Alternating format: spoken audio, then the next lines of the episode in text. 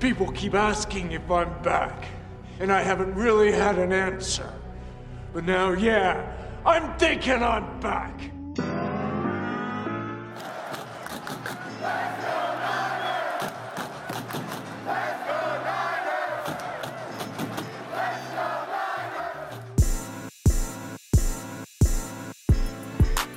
Welcome to 49ers Access. My name is Sterling Bennett, and this is episode number 57 of the podcast. And today we are going to react to the 49ers Week 11 victory versus the Jacksonville Jaguars. And oh, baby, to quote the great Bonte Hill, I am excited. The San Francisco 49ers are back to 500 for the first time since week number four. Yes, it's been a long road since week number four and are now tied for the seventh seed in the NFC wildcard picture.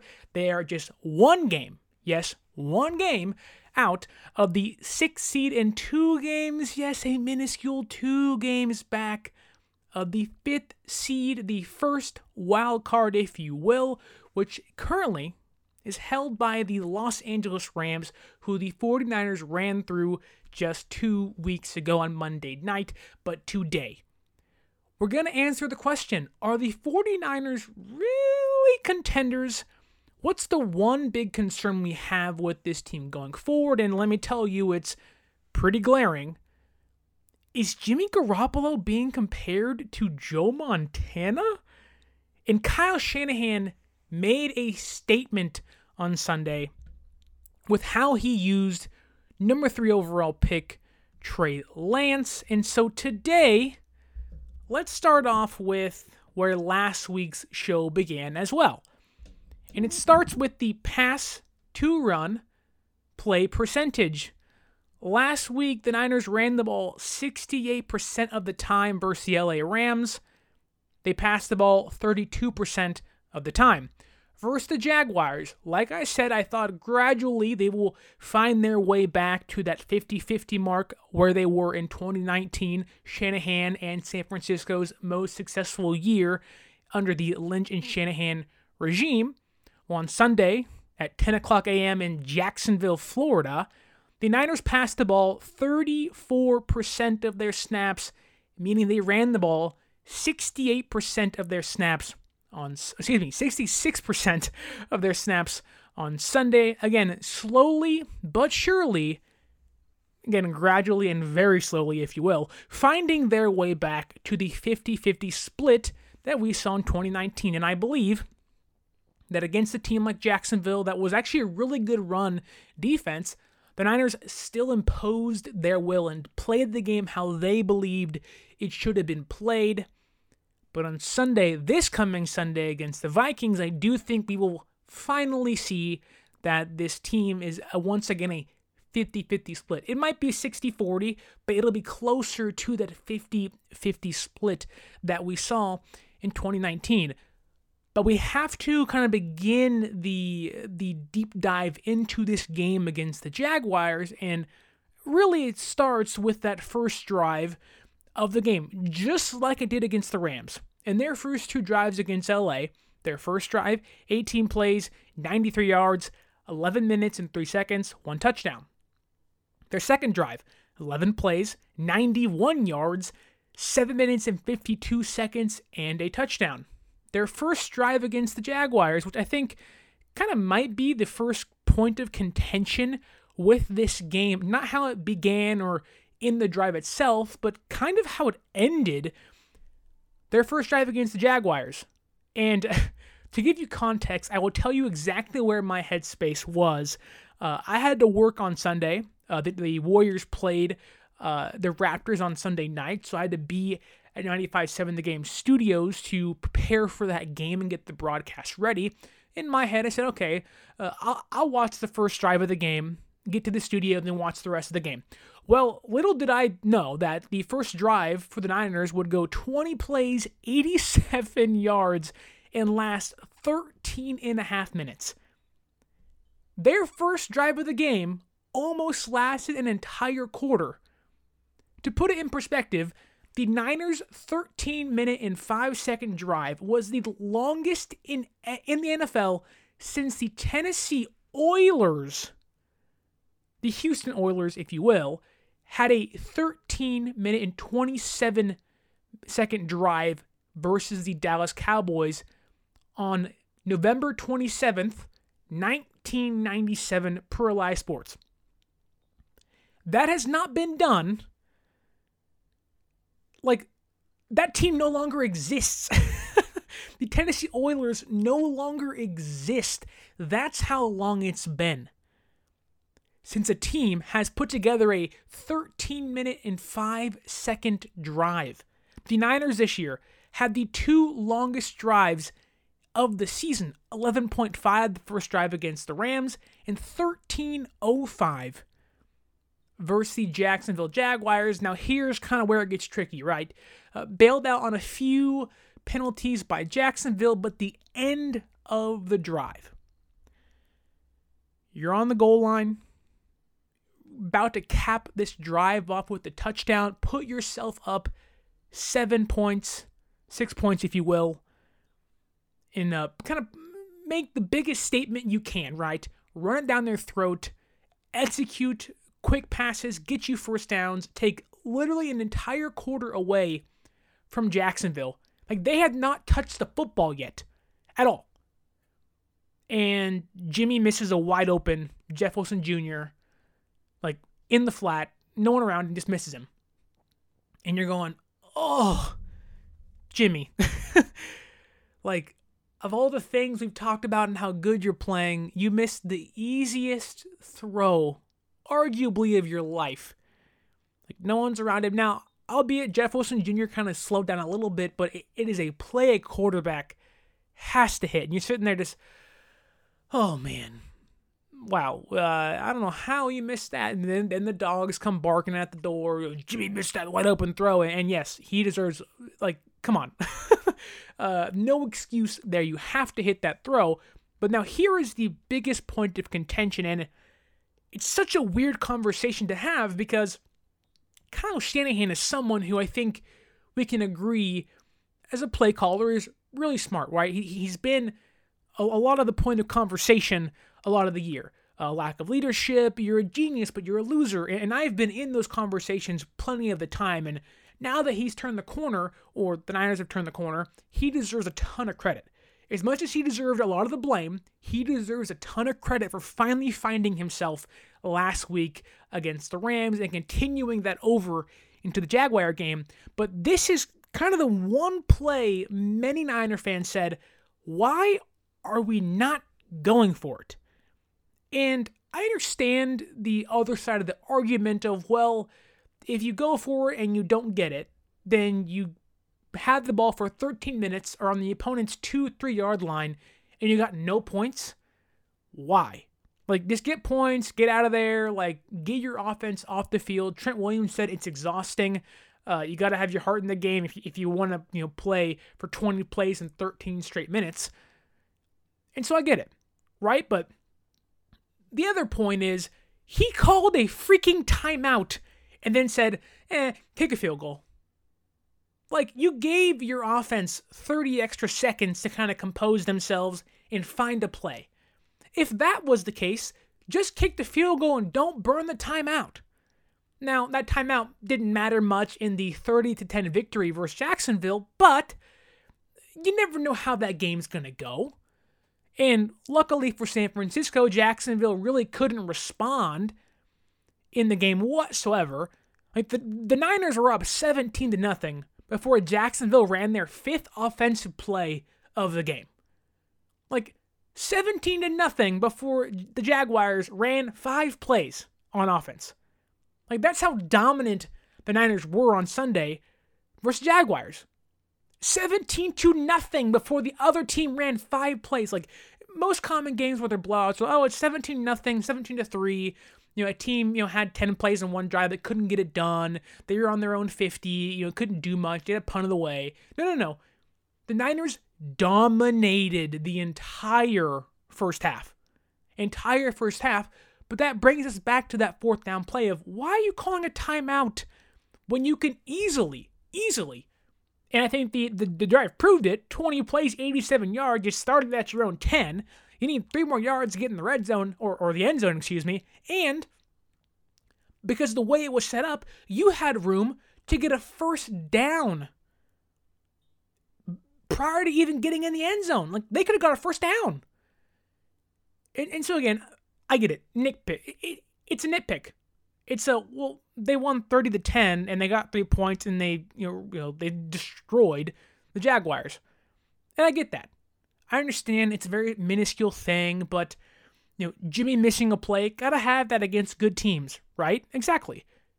Play like this, like if they're playing the Rams, I guarantee you they go for it on fourth down.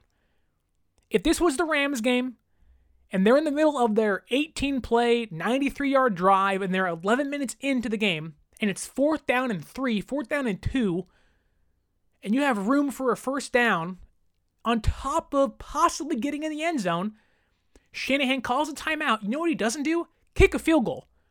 And maybe that goes into the mindset of the Niners thinking, yeah, Jacksonville's a good team per coaches speak, but we know we have them on the ropes all game. I mean, Jacksonville was undisciplined. I mean, Rayshawn, I think it's Jenkins threw a punch, and it's funny because in my mind, my first response was, Simus Jenkins, who I am for real. Never meant to make your daughter cry. I apologize a trillion times. uh, or uh, your roses smell like poo. Ooh, ooh. Sorry, my OutKast impersonation is really bad, but that was my first thought. was like, man, like the Jaguars are so undisciplined. and I think the Niners knew that. And I think that's what really led to the field goal drive. Oh, let's get three points. We kind of got this game in the bag. Uh, we just ran down almost 90 yards in, in you know 13 minutes of play. Like we had the ball for a full quarter. Jacksonville's offense really isn't that good. Trevor Lawrence this year at least stinks. Urban Meyer is a really bad head coach. Like, I think mentally and physically on the field, they proved to themselves we can walk away with three points here and maybe not be satisfied, but be content knowing that we have this game already in the bag on the first drive of the game. Like, I, the whole conversation of, look, maybe we should have gone for a touchdown. And in my mind, I would have gone for a touchdown. But I do think mentally, the Niners are playing on such a different level than they were a few weeks back against the Cardinals or the Colts or the Packers, where they really believed they had this game won on that first drive. They felt so content to go for a field goal. Now, that's not going to work when you're playing a team like the Rams or the Vikings or in a couple weeks you're playing Tennessee or, or the Rams again later on in the year. It's not going to work. But against the Jaguars, the confidence level is so high in themselves currently. They said, eh, eh three points is enough now. We'll get 27 later. Which, again, maybe it's not the, the best mentality, but then you go on defense and Josh Norman forces his NFL leading sixth fumble of the season as someone who said, cut Josh Norman right now after that Cardinals game, who said, I'm done. I'd rather ride with Thomas and Lenoir uh, out of just not knowing how to play the game yet instead of an ignorant player like Norman who just has not adapted to this new NFL, has not changed how he played since 2013. Josh Norman, congratulations. I'm not going to backtrack my comment, but you did play a major part in this team's victory on Sunday. Now, he missed some tackles, but per PFF, he had, I believe, the num the, the team leading like 89th grade. He's like an 89.6 grade on Sunday. Led the team. So Josh Norman bounced back week now again against a really bad team, but you're causing turnovers, you're forcing turnovers. That's what veterans do.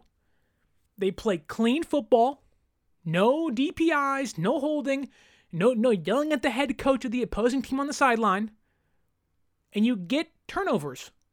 So Josh Norman, kudos to you. Great game. But now we have to get into arguably the biggest players of the game and to quote the great rapper Birdman, if you will, I would like every single 49er fan to come together. It's the holiday season, right? Thanksgiving's in what, four days, five days, maybe a day, depending on when you're listening to the podcast. But come together. Sit at your table and let's hold our hands and put some respect on Jimmy Garoppolo's name. I am so tired. And look, and I'm not saying he's perfect. I'm not saying he's you know the greatest quarterback of all time. But it's about time, at least right now, where this four game stretch has been the best Jimmy Garoppolo we have seen in two years. We need to live in this moment. Have foresight for the future all you want. Minnesota game is going to be a grind. A grind. But right now, from Bears game week 8 to Monday following the Jaguars game, Jimmy Garoppolo is PFF's highest graded quarterback, higher than your Josh Allen's, higher than your Dak Prescott's, higher than your Tom Brady's and your Aaron Rodgers. And I get Kyler Murray hasn't played. I understand there's some caveats here and there. But Jimmy Garoppolo's playing his butt off. He's playing his Jimmy GQ $26 million booty off. And we need to appreciate it. Give that tush a squeeze and juice it till there's nothing left and let him lead us to the playoffs, please. In his last four games, 70 comp percentage, over 1,000 yards, six total touchdowns, one interception in garbage time in the fourth quarter against the Cardinals when the game was already lost because Kittle and Aiyuk fumbled, and a 113.17 passer rating. Again, put some respect on Jimmy Garoppolo, but no, no, no, no, no. We are not done just yet. Jimmy Garoppolo from week 8 to the Rams game, 96% of his play snaps out of shotgun was an insane amount of things. The Niners got back to what he used to do in college in Eastern Illinois, got him back to where he was most comfortable. That is what he ran in college. And they said, hey, we're having a hard time here. Jimmy is best used via shotgun. Let's put him back in that scheme and those plays and make him more comfortable. And look what's happened. But to show you that getting him back on track, aligning his confidence, allowing him to reactivate the comments on his Instagram account because he's so confident in himself right now. In shotgun, Jimmy Garoppolo, 9 for 12, 89 yards, two touchdowns. But under center, 7 for 10, 87 yards. And no touchdowns, of course, because the touchdowns came out of shotgun. Again, he's almost just as efficient out of the shotgun as he's under center now. The confidence has carried over. Shanahan got his quarterback back on track. They figured things out. They have found the groove, they've found the rhythm again. And now we're seeing it permeate through every single play call Kyle Shanahan calls. Jimmy Garoppolo is throwing touch passes to George Kittle, and he's missing a few. The Jeff Wilson play obviously sticks out, but he's hitting guys. He's trusting the receivers again. He's feeling himself. We're going to keep going here. Jimmy Garoppolo. He has the longest active NFL streak for consecutive games with a 100 plus passer rating since week 8. Bears, Cardinals, Rams, Jaguars, Jimmy Garoppolo has been the highest rated passer in the NFL. Juice the tush while you can. Get the juice out of Jimmy G. But here's one of the bigger stats. It's been circulating all over Twitter. CBS Sports 49er quarterbacks to complete 70% of passes and throw multiple TD passes in three straight games. Joe Montana and Jimmy Garoppolo. Remember a few years back when we compared Kyle Shanahan to Bill Walsh? Their records are very similar and they're both on this Super Bowl path. And then it kind of came crumbling down. And I'm not trying to say it's a bad thing or a good thing, but and these stats kind of get us in trouble of, well, Jimmy Garoppolo is as good as Joe Montana, and by all means, no, he's not. What he's doing is He's playing his most efficient football this season we have ever seen from him. He's back to 2019 Jimmy Garoppolo. Now, even in those years limited in what they can do, right? Not usually going to push the ball down the field. We know what he can do, we know what his limit is. But here's the thing the last two weeks, so take the Rams and Jaguars, no turnovers, no INTs, no fumbles lost. On third down, he's 8 for 12, 102 yards, 2 touchdowns, and a QBR of 96.7. On third down, in the last two weeks, the Niners 53.8, pretty much 54% on third down. That is second in the NFL. Right now, with this team, and you can argue, well, they're only throwing the ball 33% of the time. It's a fine argument. I, I would agree. They are throwing it far less than I think many of us believe they would need to. They may have overcorrected, throwing 40 times a game, now throwing 25 times a game. But now, because Jimmy has found himself again, it's opened up passing lanes. And in return, he's hitting those plays, which then opens up the run game. Jimmy Garoppolo was consistent in Chicago, consistent against the Cardinals, against the Rams, against the Jaguars he, despite many of those who don't want to say because the Niners are running the ball 66% of the time, Jimmy Garoppolo was key in getting the rushing attack back on track.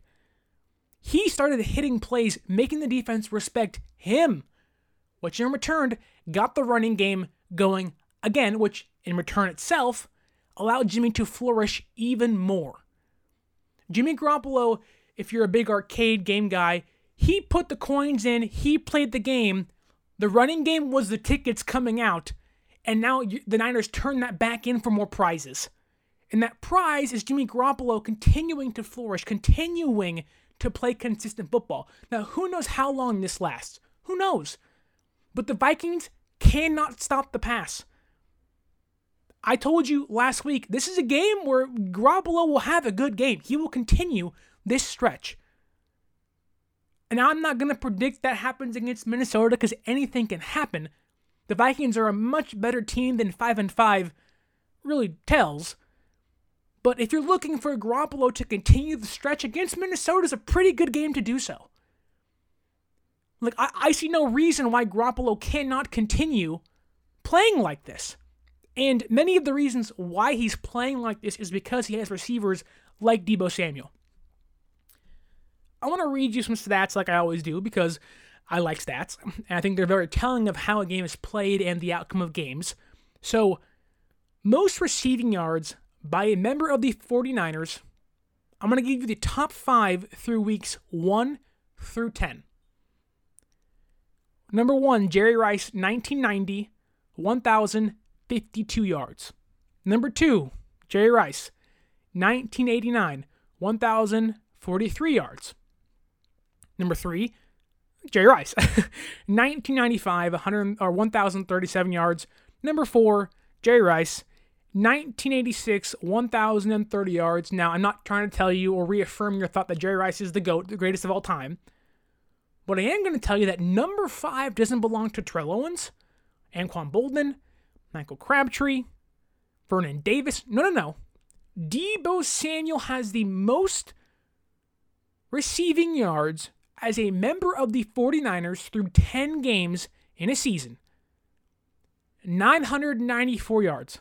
994. Oh, and by the way, he had one target on Sunday for 15 yards.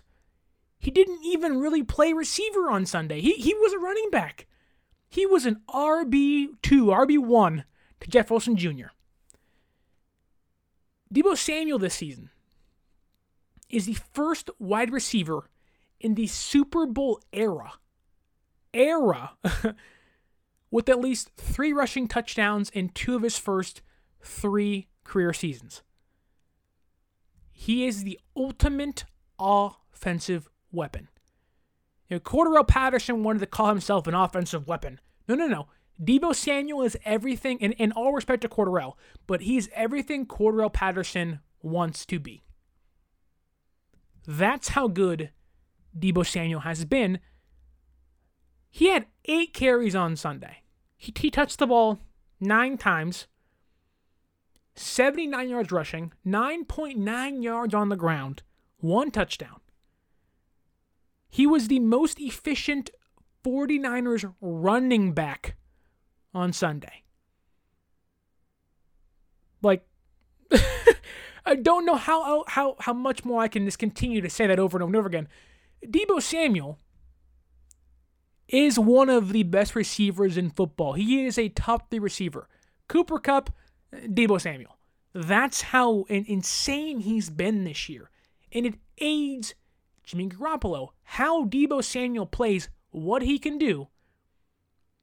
And thank God for John Lynch and Kyle Shanahan getting a guy like this, seeing the potential in someone like this, the versatility, and all the crap we give and Shanahan of you took Solomon Thomas and and Reuben Foster, and those things deserve the flack and criticism they get. But you nailed Deebo Samuel. I mean, to quote Pat McAfee, he layeth the smack down on every team he plays. And because he's playing so well, it opens up lanes for guys like Brandon Aiyuk, who again has found himself the last couple weeks, probably against the Bears. It's kind of when he came out of the came out of the doghouse, if you could say. But this Sunday he averaged 3.3 yards of separation, the best mark of the season for him. He's getting three yards of separation. He's buying Garoppolo a bigger window. And that is in part due to playing maybe a bad secondary like Jacksonville. Yeah, fair, fair. But he's doing it against the Rams, the Cardinals, and he'll likely do it against the Vikings. This receiving corps is hitting their stride with their quarterback. They're making Jimmy's job easier. And Jimmy's already on top of his game, but now his receivers are on top of theirs too. Pedal to the metal. Foot to the floor, all gas, no brakes. This team is playing its best football at the perfect time. I said it earlier one game out of the seventh seed, two games out of the fifth seed. We're right there. Now, you have to get it done, right? You have to get it done. The Niners, they played the Vikings on Sunday. The Rams play the Packers. Green Bay could beat them. We can beat Minnesota. Then we're one game out of the fifth seed. No one thought we'd be there three weeks ago. Then we have Seattle Sunday night. Rams have Jacksonville. Okay, let's say we both lose that game, whatever. But Seattle stings. What if we keep up with the Rams? Still one game back. Now, Cincinnati, 10 a.m. game, shorter kind of week. But the Rams play Arizona. So what if we lose that game? Stay even. We play Atlanta. They play Seattle. All I'm saying is, look, long way to go. Season is by far not even close to being over with. So many things can change. It is a game by game basis, but we are right there. We are on the precipice of getting the fifth seed in the wild card. We just have to continue to play our best football. And thankfully, Deebo's playing his best. Aiyuk's playing his best. Jimmy's playing his best. And let's not forget, George Kittle is playing the most efficient football, at least in the red zone, we have seen from him. He's finally healthy.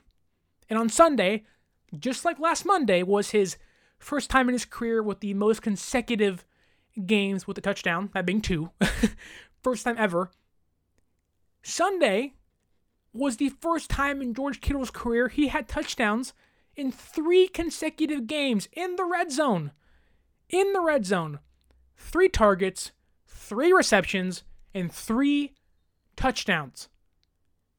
Give me all of that. The Niners are playing their best football. The offense is running all cylinders foot to the floor. There is no stop. They can feel, you know, quote Austin Powers, they got their mojo back. they got their mojo.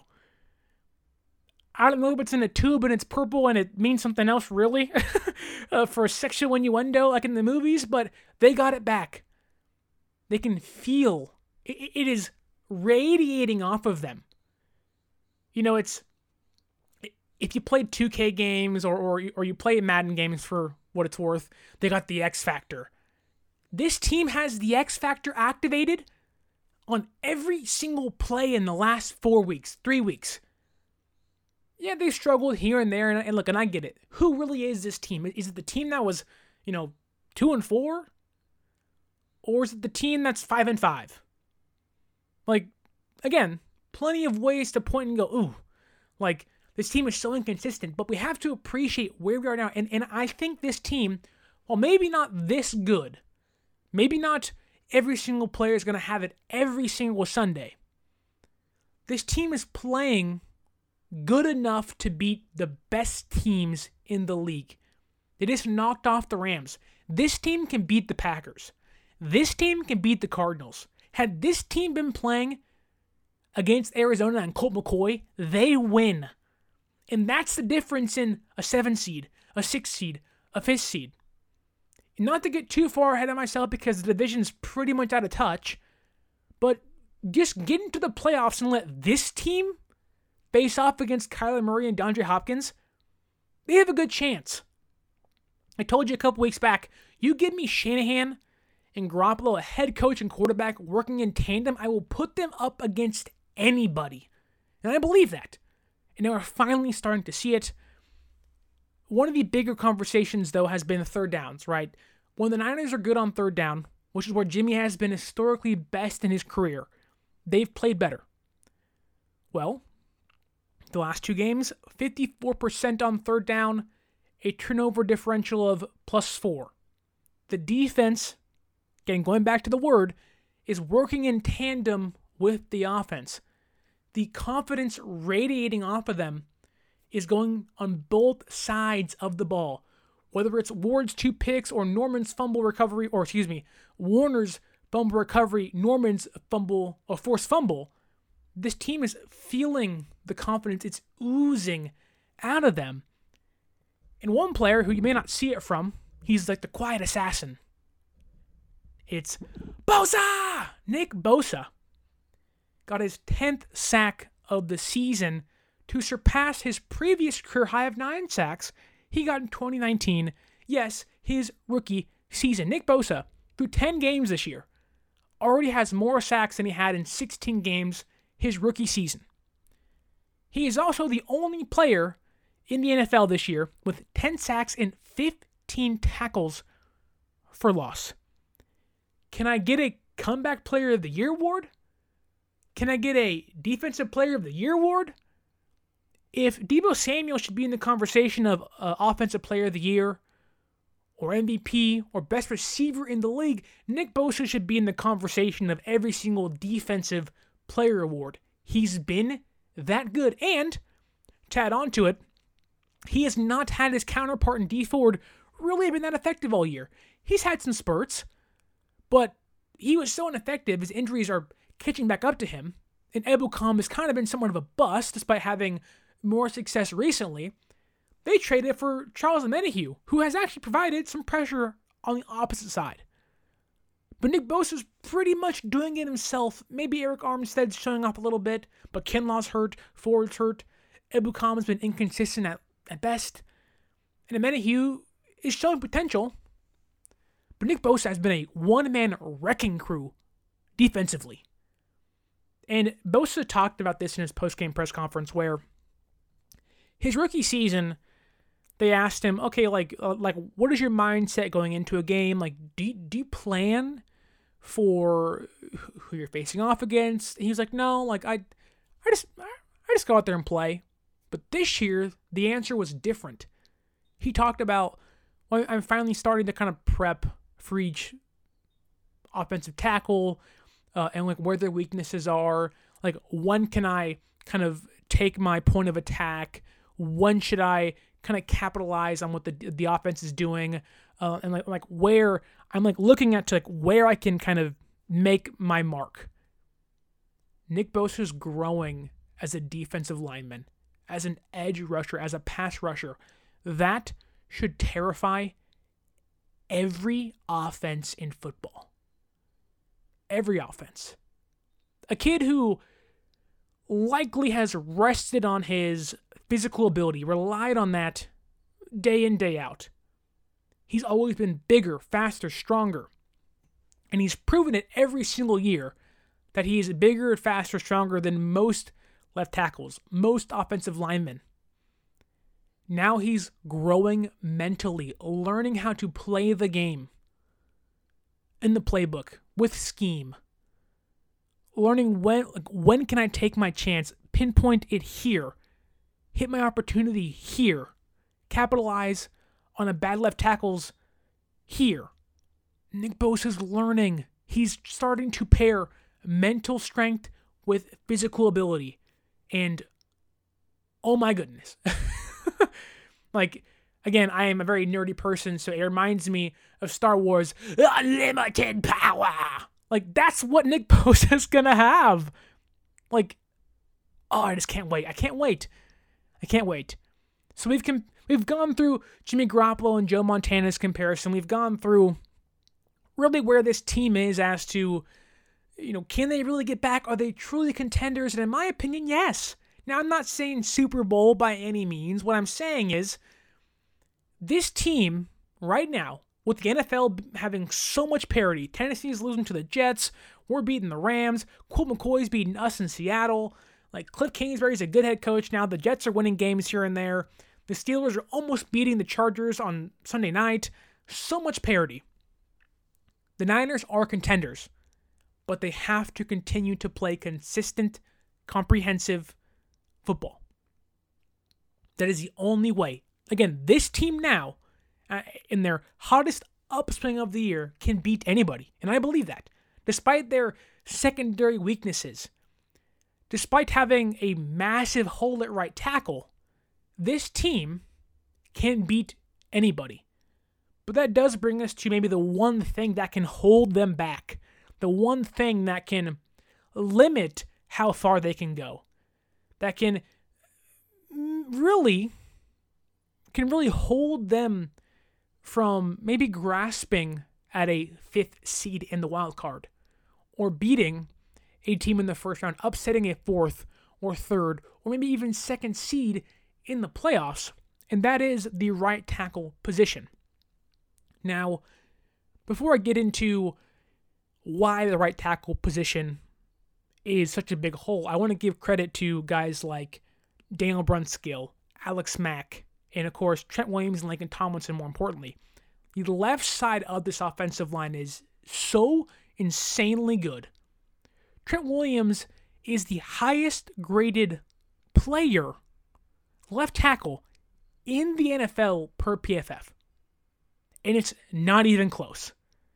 He's better than David Bakhtiari, better than Andrew Whitworth of the, of the Rams. He is by far the best left tackle in football. But the guy next to him, Laken Tomlinson, he's arguably not been better, but on par with what Williams has been doing all year.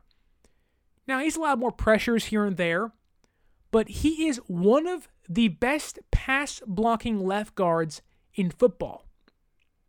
Jimmy has no fear, none whatsoever on his blind side. And because of that, it gives him the confidence that I don't have to worry about behind me. I can just face what's in front of me. The issue is, in front of him is a massive hole in the right tackle position. Jaylon Moore, who I like, who was drafted to be a guard slash swing tackle on the left side of the offensive line.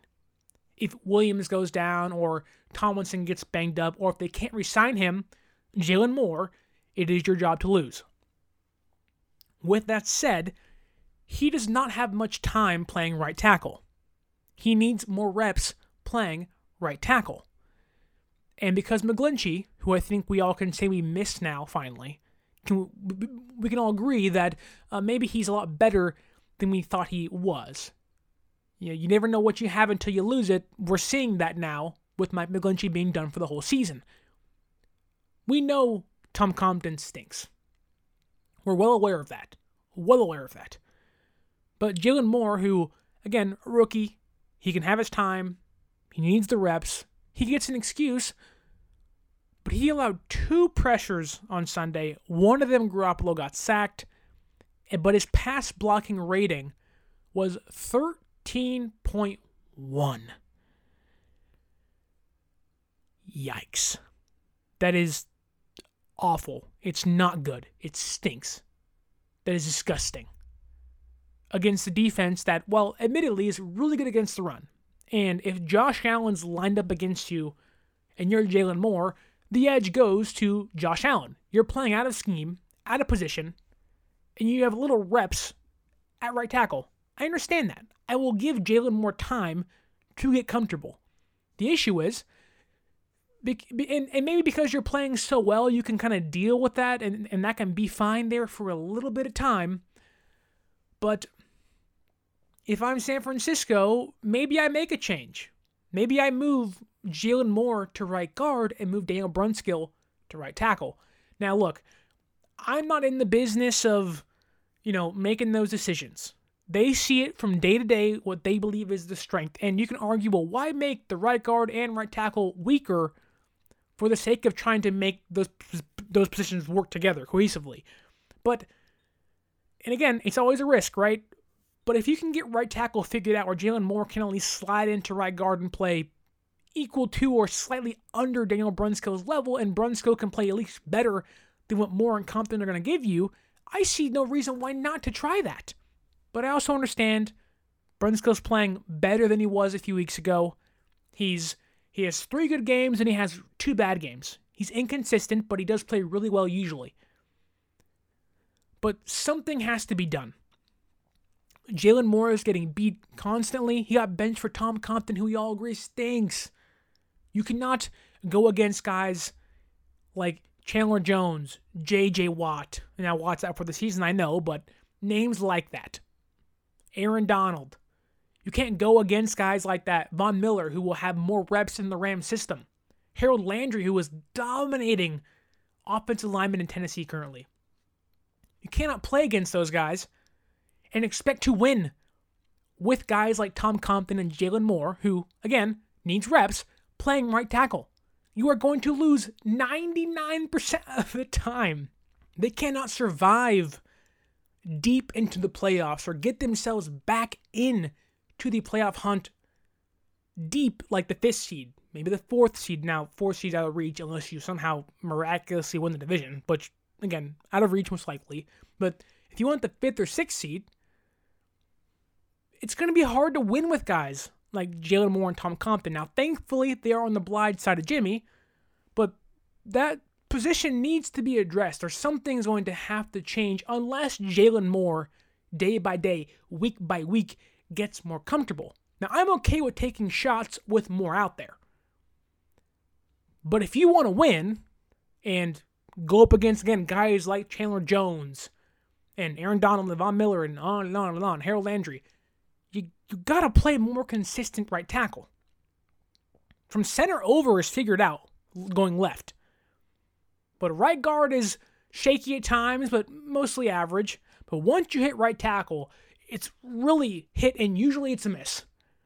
Like Mike McGlinchey, we miss you. We treated you poorly, and I'm sorry.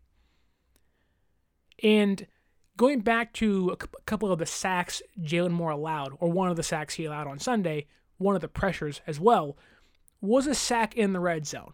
And thankfully, Jimmy and Aiyuk worked together, got a touchdown. Jimmy threw a great pass to Aiyuk in the back of the end zone, which brings me to the red zone percentage of this team. I want to give you a stat, and I've given you plenty today to kind of think about for a week. The Niners' red zone touchdown rate. We talked about it's not about them getting there, or uh, the trouble isn't being successful in the red zone. The issue is getting to the red zone. And while that issue has been somewhat fixed, they're having longer drives, they're getting in the red zone two or three times a game. The Niners currently, since 2003, have the highest red zone success rate, TD rate, since 2003, starting from 6 and up. 2013 Broncos, 72.7%. Number 5, the 2018 Pittsburgh Steelers, 73.5%. The 2003 Kansas City Chiefs, 76.3%. The 2020 Green Bay Packers, the most recent team on this list outside of San Francisco. Number three, 76.8%. Number two, 2019 Tennessee Titans, 77.4%. And number one, just 0.4% ahead of second place, the 2021 San Francisco 49ers, 77.8%. The Niners are the best red zone team, even better than what they were in 2019 at the peak of their game. They are the best red zone team in the NFL since 2003. What, 18 years? Almost 20 years of teams. All the Tom Brady teams, a few of them Mahomes teams. Peyton Manning's Colts, Roethlisberger and the Steelers, Russ in Seattle. They're better than those teams. Teams who we think, in our mind, and usually are, some of the greatest teams of all time.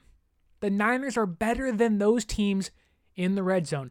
Favre's Packers, Rodgers' Packers, they're better than them in the red zone. That's insane. The Niners this year are 7% better in the red zone than the second place team this year. That shows you this team, if they can just get into the red zone more, which they're doing, which is why they're putting up more points, every win they've had this year, outside of the Eagles game, they scored 30 points. No coincidence, they're getting into the red zone two to three times in those games, and they're scoring touchdowns almost every single time. It's no coincidence. You get inside the 20 more, you score more, you win more. These are dummy stats, really, but it just shows you how the Niners were playing just bad football early, and they're finally like like it, the blueprint was all there. They're just finally starting to build the infrastructure and put cement down and concrete down and build pillars. They're finally starting to build this house that is your 2021 San Francisco 49ers. They're also playing cleaner football. Week 8, week 9, 10 missed tackles, both season highs. Week 10, season low, one missed tackle. Week 11, just three missed tackles and just one penalty on Sunday versus Jacksonville. No turnovers and only two sacks allowed. Now, again, you can clean up those sacks, but that goes back into the right tackle being an issue. You have to figure that out. And really, if you figure it out or McGlinchey's playing, maybe it's one sack, maybe it's no sacks, and you have one penalty enforced, no turnovers, and no sacks.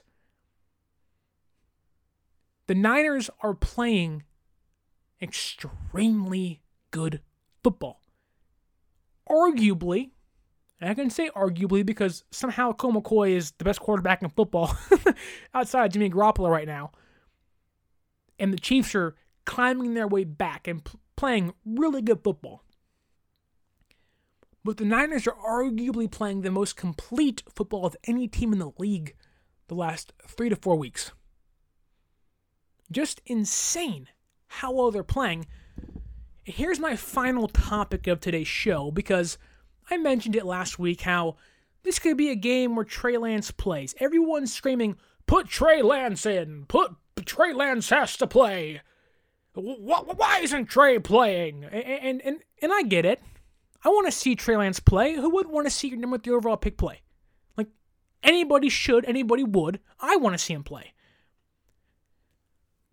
But Shanahan made, in my opinion, the biggest statement of the year and how he views Trey Lance. And it's not like he hasn't said it 10,000 times by now. In fact, he was a little irritated couple weeks back. I'm tired of answering the question, right?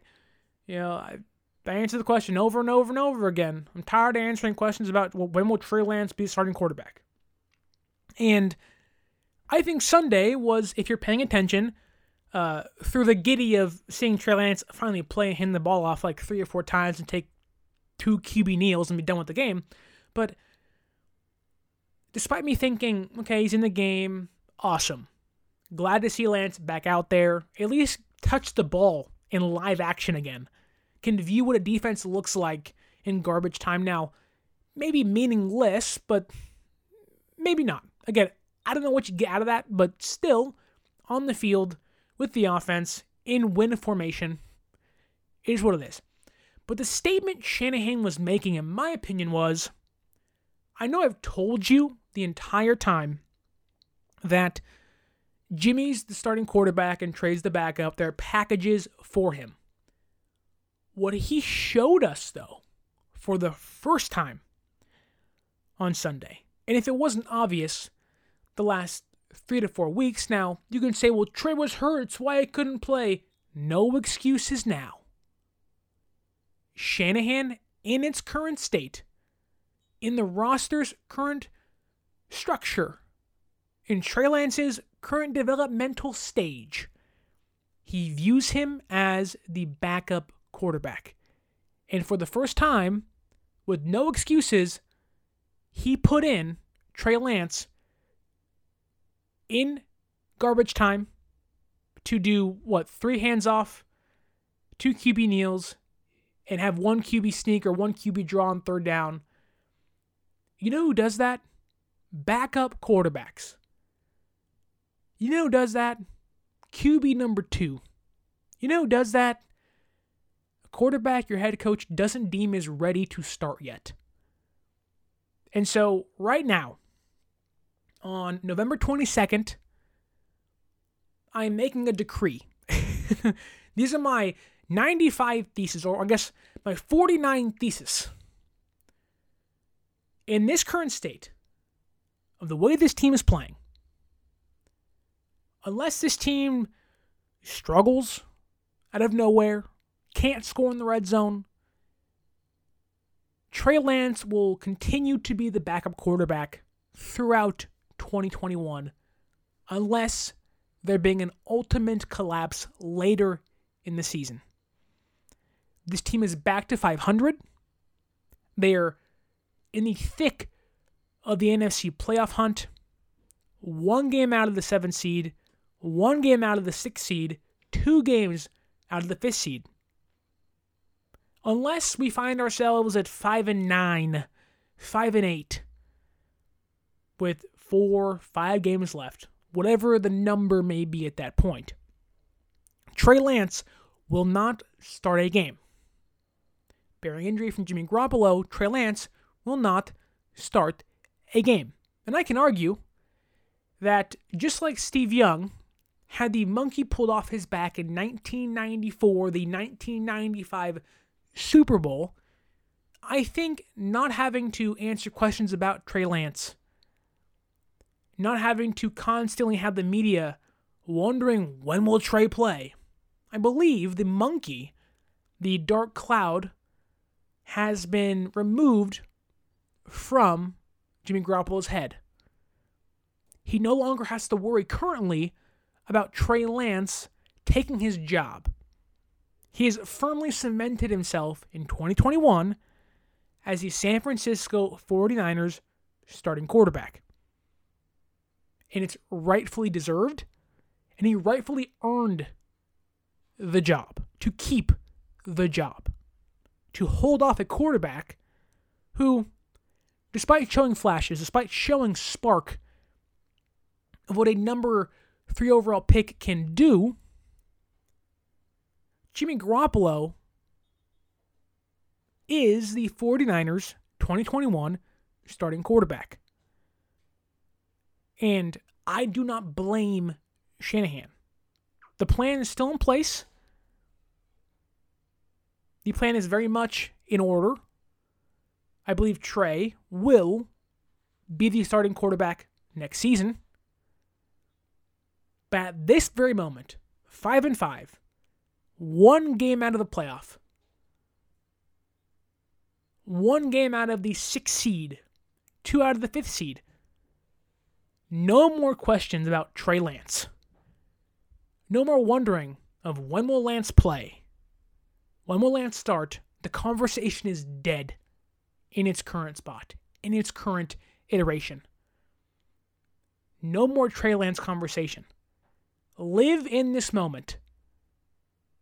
live in the maybe final drive, final end stretch of Garoppolo's career, and let him play his best ball he's done in San Francisco. This is arguably the send off. This is arguably the culmination of a five year, four year tenure in San Francisco. He may get traded. He may be done in the Bay Area next year.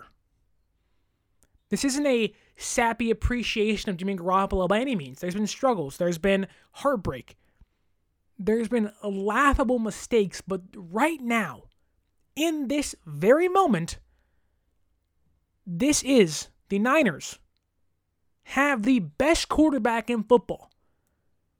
Well, I'm not saying top 10 of all time. I'm not saying I wouldn't pick anybody over him, but the stats prove that right now, Jimmy Garoppolo is the most efficient quarterback in football. He may not have the arm. He may not have the smarts that you might want from a Tom Brady or Rodgers. He may not have the Mahomes esque style of play. He may not have the Lamar Jackson mobility. But he's doing everything in his power to win football games. And that is exactly what and who Jimmy Garoppolo is. He is a winner. He always has, and right now he currently is. And if I believe and we continue to support this team and continue to back our team, back our quarterback, and this team can continue the confident football they're playing into Sunday against Minnesota, against Seattle in prime time in Seattle,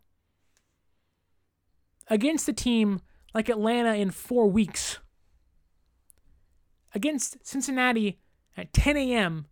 following a prime time game against the Seahawks. Jimmy Garoppolo will continue to be a winner. And we will all benefit from what he can do and what he has done. We're all beneficiaries of Jimmy Garoppolo and what this team is currently doing. But with that said, thank you for listening. Thank you for the love and appreciation. Uh, shout out to a good friend, Joe Denny. He's on uh, Instagram and he, he uh, DM'd me, had a conversation with Kyle Shanahan. I love that stuff. Uh, shout out to the uh, people who DM me on Instagram, 49ers.access. I love having conversations with you guys. Uh, again, it doesn't matter what you want to talk about. I am on there all the time. Let's talk about this team. Talk about a 5 and 5 winning team again.